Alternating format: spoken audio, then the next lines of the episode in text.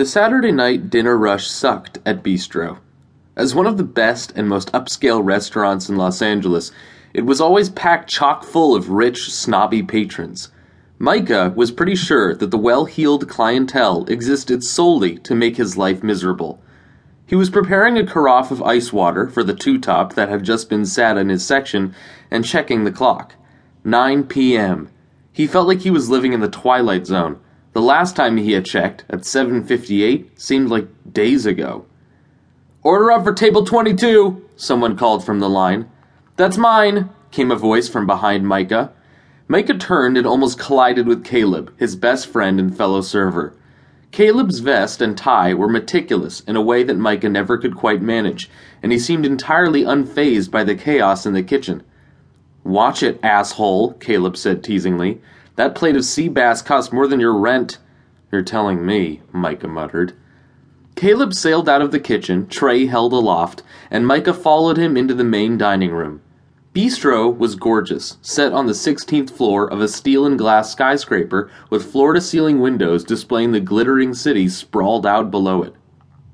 It wasn't uncommon to see movie stars, senators, or foreign dignitaries seated at its cozy, candlelit booths making business deals over luxuriant dishes of French fusion cuisine.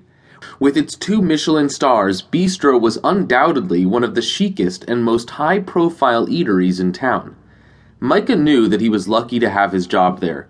It had fallen into his lap a couple of years ago, thanks to Caleb's good standing with the head waiter, and it made him enough money to afford his studio apartment and a modest living, as well as a couple of nights a week at his favorite bar after work.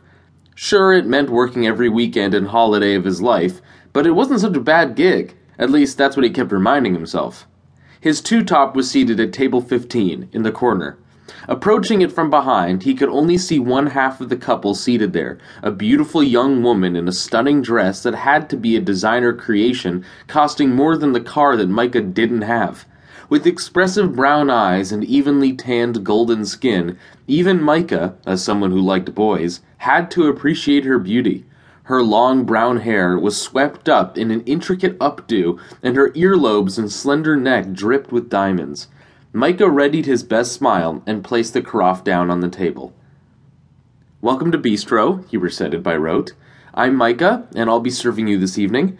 Would you like me to send over the sommelier to discuss wine pairings? Marco is very knowledgeable. Mikah's voice trailed off in shock when he looked up from his spiel long enough to glance at the male half of the couple. There was no mistaking that black hair, strong jawline, and devastating smile. A replay of the events that took place three months ago ran through his head in triple time. It was the stranger, the handsome man with whom Mikah had woken up in bed and then had hours of better sex than he'd ever imagined. And he was seated at Mikah's table with a woman. It was more than his brain could handle. I. he stammered, momentarily losing his focus completely. The man swept in smoothly. Marco won't be needed, Mikah. We'll take a bottle of the M. Chapoutier Vin de Paille Hermitage, the 2003. His pronunciation was flawless, the words slipping smoothly from his full lips. We're not quite ready to order yet. Yes, thank you very much. Mikah made a doodle on his notepad that might have been complete nonsense. His posture was ramrod stiff, his voice sounding robotic even to his own ears. I'll be right back.